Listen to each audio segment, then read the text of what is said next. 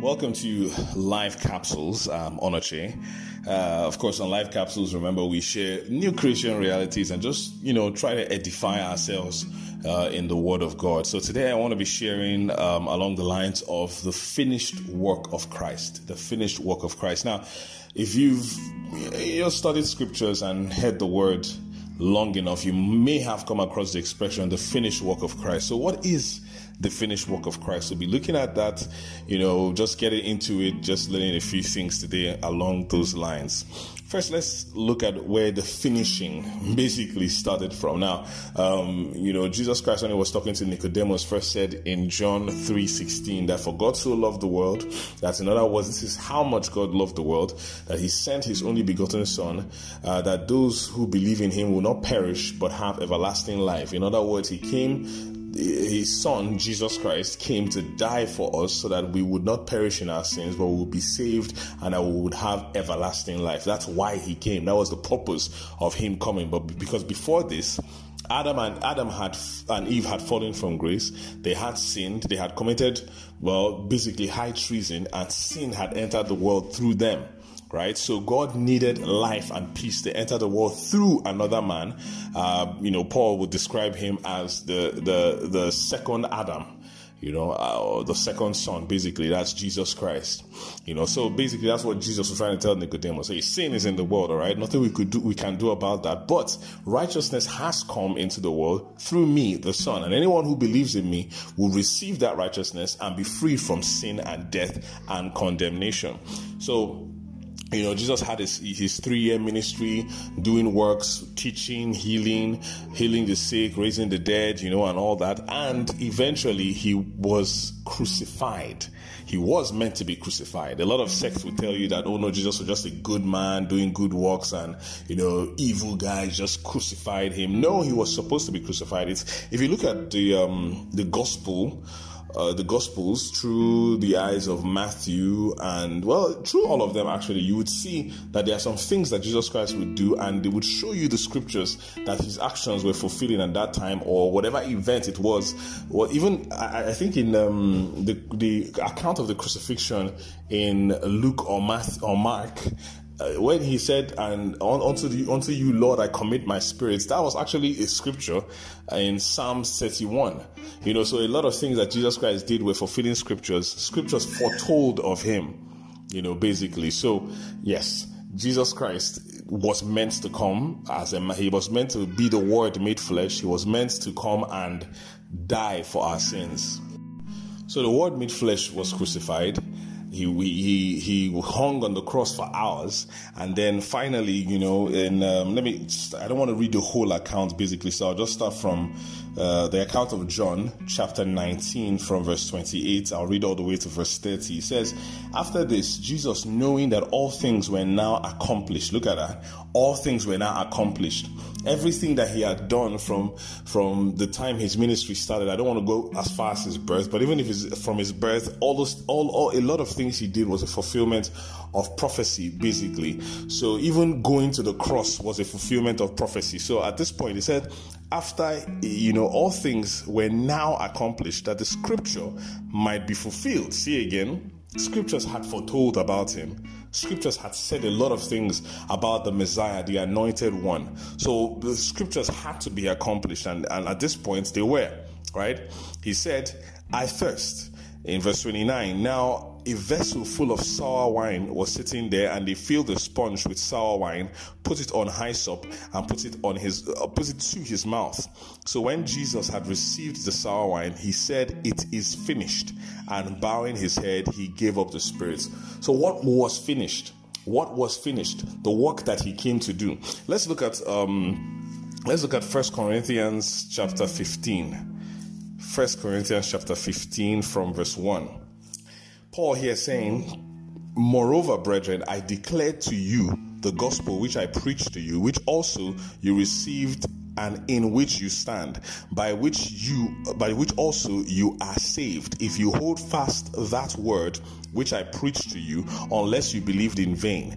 For I delivered to you first of all that which I also received, that Christ died for your, for our sins according to the scriptures, and that he was buried, and that he rose again the third day according to the scriptures. Now these things Christ did to save us.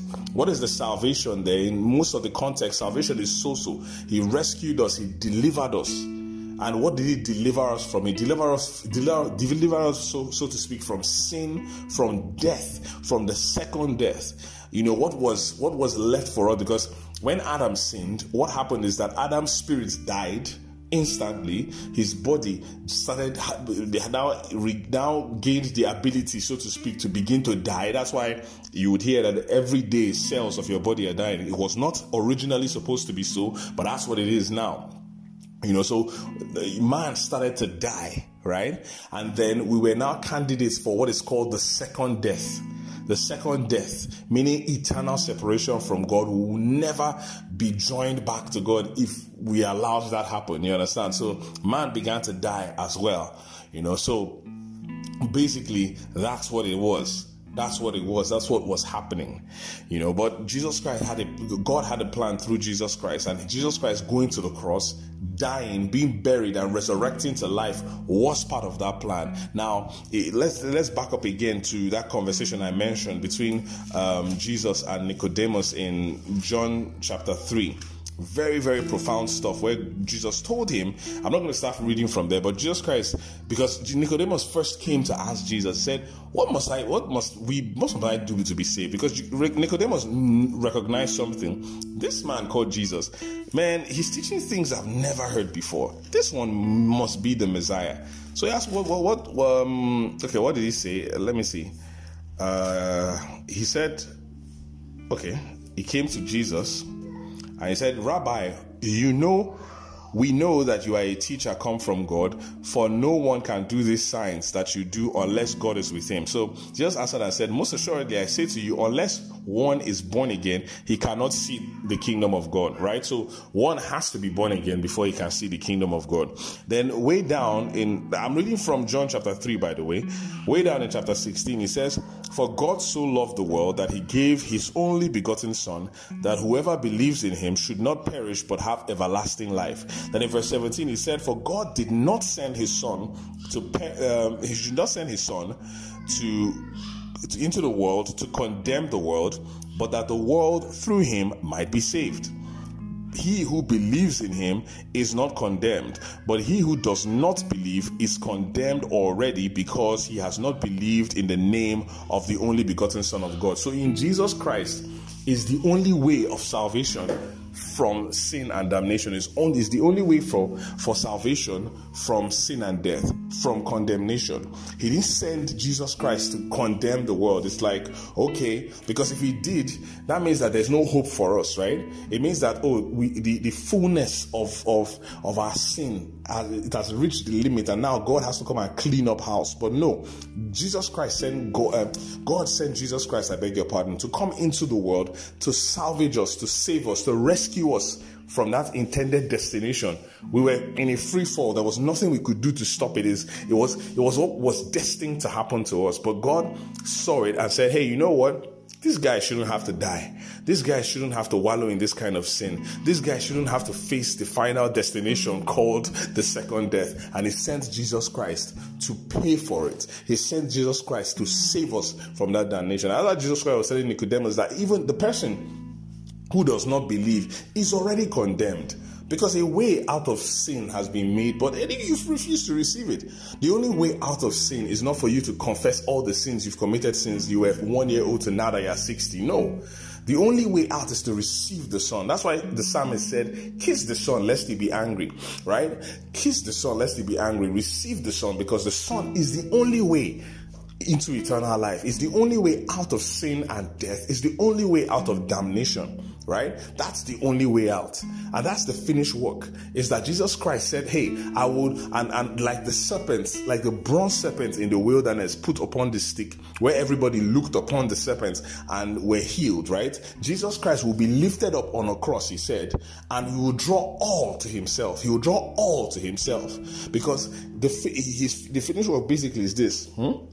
The um, in Romans chapter 6 verse 23 it says that for the wages of sin is death the wages of sin is death in other words the salary of sin is death right what is a salary salary is a wage you earn when you go you go to work for a month for you know just for a year there is a particular amount of money or stipend that is given to you as oh this is recognition for the value that you have added to our company. That is what we owe you for the work that you have given to us. So it's an exchange, right? That's what a wage is. It's something that is due to you. So we were sinners, and the wage or the salary that was due to us was death.